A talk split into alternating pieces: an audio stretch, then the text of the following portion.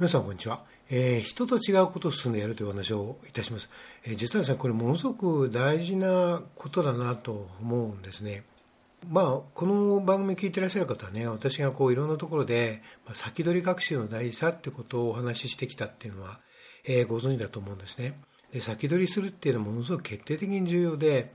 えー、もう学校生活をですねあるいは若い時にをえー、楽しく過ごすには、まあ、心身ともにですね、健康に過ごすには、これが不可欠だと思うんですね。もちろん、あの、入試の結果を出すっていうこともそうですし、まあ、いろんな点でですね、結局はそれは人生の進路選択にもつながりますし、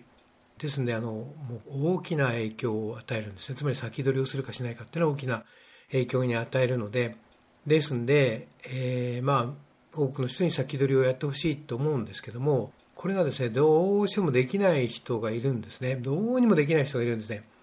まあ、いろんなね、理由は当然あるんですよ。あるんだけども、根本的にはですね、ここに来るのかなと思うんです。もちろんその勉強するしないも含めてですね。つまりその、人と違うことしたくないってことですね。人と同じ。だからみんなが遊んでれば自分も遊んでるってことですね。それが良しとするってことです。だからみんなが遊んでる中で一人だけ勉強するってことはできないわけですね。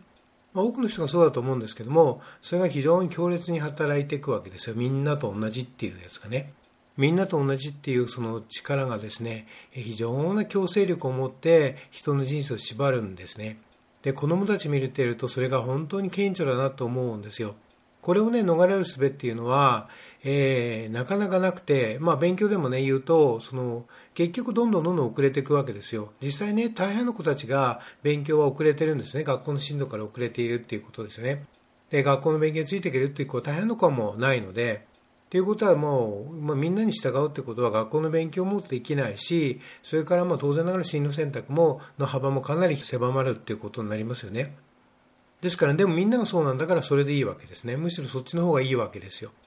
えー、そっちの方がまあ安心するんですよね。だからまあ子供たちっていうのは子供の心理っていうのは面白いもので、言ってみればそういうふうにして自分の人生を真剣に考えなきゃいけないっていうことは言ってみれば、まあここでも何度も言いますが大人になるってことですね。大人になるってことは、それを強制するような私っていうのは言ってみれば大犯罪をそそのかすっていうことですね。つまりみんなと同じでいるっていうことが、それと違うっていうことをするってことが非常な罪悪感を持って強制するんですね。罪悪感ってものすごくあるわけですよ。と罪悪感があるっていうことは、つまりそれをさせようとする、つまりそれから別のことをさせようとする私っていうのは大悪人なので、まあ心の中では、えー、まあ何度も裁いているわけですね。貼り付けにしてるかもしれませんね。そのくらいだから人の心って強いし、子供の心ってそういうふうになってるんですよね。だそういうふうに分かっているので、まあ、このアプローチ法もすごく難しいんだけれど、で、まあ、しないといけないですよね。で、どうしたらいいかっていうことなんですけど、結局、あの、もうそれは、まずはね、早い時期から人と違っていいんだってこと、逆にも人と同じっていうことは、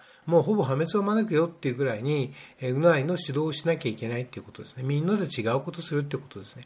で、これはすごく大事なことになると思います。あの、昔ですね、あの、大学に行ってた時に、この図書館にですね、えこんなことが書いてあって、えライト兄弟ね、飛行機を発明したライト兄弟があって、でライト兄弟が、まあ、飛行させたのを見ても、見てもそれを信じなかったと。で、みんな何て言ったかっていうと、まあ、それは、まずまあ、そもそもまずできる前はそれは不可能だと、人間が鳥のように飛ぶことは不可能だと、えいわゆる流体力学とかね、そういうものの専門家の人が言っているわけですね。で、まあ、飛んだのを見て、まあ、飛べるかもしれないけど、これで例えば実用的にね、荷物を運ぶとか、そんなことはできやしないっていう、まあ、つまりその当時の大権威者がね、言ったわけですよね。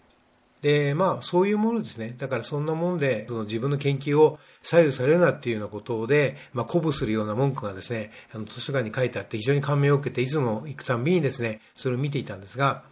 実際そうで、実際今までの人類をブレイクスルーを起こしたような研究っていうのは、言ってみれば、まあ、なんでみんなから異端児扱いされて、えー、もう迫害されたと言ってもいいですよね。あの、有名な西田純一先生も、最初にですね、あの、光ファイバーを発表した時には、全会場がですね、笑いの渦で包まれたというくらいのことをお書きになっていらっしゃいますが、あの西田先生ですらそうなので、まあ、あの、みんな、まあ、世界中でいろんなことがあるわけですよね。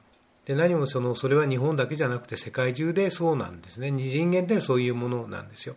つまり、その同調させたいっていうか、まあ、同調圧力なんて言葉最近はあるので、そっちの方が分かりやすいのかもしれませんが、えー、要はそのみんなのと同じ水準に引きずり込ましたいと。で、一つの人がブレイクスルーを起こせば、えー、みんながついていけなくなるので、種の保存本能としてそれをまあ潰そうとするわけですよね。でも逆にそこから大きな発展があるわけなんですけど、それをまあ分かってても潰していくっていうのが人類のこの歴史でもあるんですよね。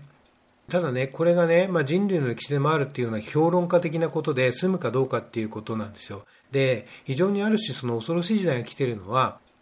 人工知能なんですよね。で、人工知能の本質を知らないと、それは大変なことになる。その、単にその同質圧力が強力な武器を手にしたと、さらに強力なね、さらに強い、その強制力がさらにも強くなるということですね。しかもどこにも書いてないけど、無言なんだけれども、え法律にどこにも書いてないんだけれど、無言な強制力、しかも極めて強い強制力を持つということなんですね。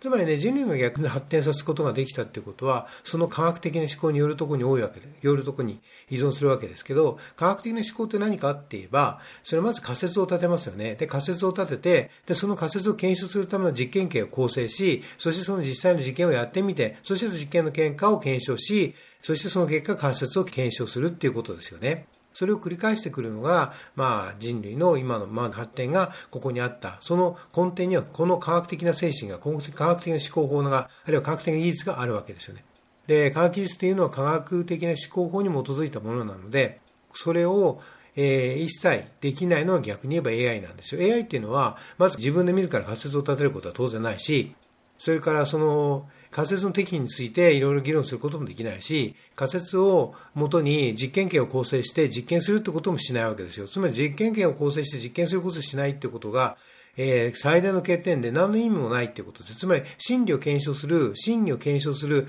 何一つ手段を持っていないのが AI なんだけれど、でも AI の言って AI は何をもってしてるかっていうと、まあ、主にデジタル情報ですよね。デジタル情報になったものを、えー、の、なんかまとめて、都合いいように編集してくれるだけなので、つまり言ってみれば、ある種のその集合的な無意識的な強制力っていうものを、その強化しているに過ぎない存在なんですよね。それを打ち破るものは何一つ出すことができない。えー、要はその、今までのやってきたことをその、遵守していくっていうことに力がそれを働くわけです。しかもそこに権威がつくと、つまり AI が言ってるからっていうふうに権威づけするような方向に行くとするならば、なおさら恐ろしいですよね。だから我々は生きるために、むしろその人と違うっていうことを良しとする生き方なり文化なりを作っていかなきゃいけないんですよね。これはもう意識的に作らなきゃいけないんですよ。一個人のね、入試のその成功にも当然ながら絶対に必要なことなんだけれども、なんだけれども、さらに言うと社会全体から考えても、このことはものすごく大事になってくると。教育の根幹にそこが置かないとダメだと。まあみんなね、多様性多様性って多様性を共有するっていうことを言うんだけど、本当の意味での多様性の意味っていうことを分かっていないんですよね。多様性の意味が持つのは、その背後に科学があるからです。科学的な思考があるからこそ、その多様性に意味を持つんであって、多様性の背後に、その背景にきちんと科学がなければ、あるいは科学的思考がなければ、それは人を破壊するだけ、まず結局のところ、同調圧力をさらに強化するものだけの意味しか持たないんですよね。人を自由にするとか、この社会を自由にしていくとか、えー、生き方をさらにより良くしていくことかっていうところに働かないんですよね。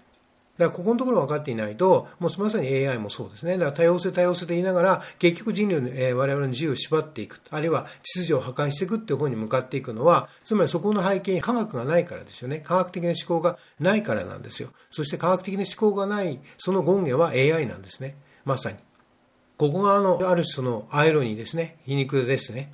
科学技術の成果たるか AI が、しかしそれが逆に科学を持たないことをこの肯定してしまうってことですよね。なってしまうという大変なアイロニーを生んでいるんですよね。ここに気づかないといけないし、この教育の根幹がそこにあるっていうことですね。を気づかなきゃいけないんですね。だから、ただ先取り学習をできないからとかっていうことは、することに罪悪を感じるとかっていうことをもっと突き詰めなきゃいけないんですね。先取り学習することになんで罪悪感を感じるかっていうことですね。ここのところを本当に突き詰めないと、その子の人生も切り開いていかないし、まして社会全体もとんでもないことになるよっていうことになりますね。つまりこういう同調圧力は AI という武器を手にしたからですよね。ありがとうございました。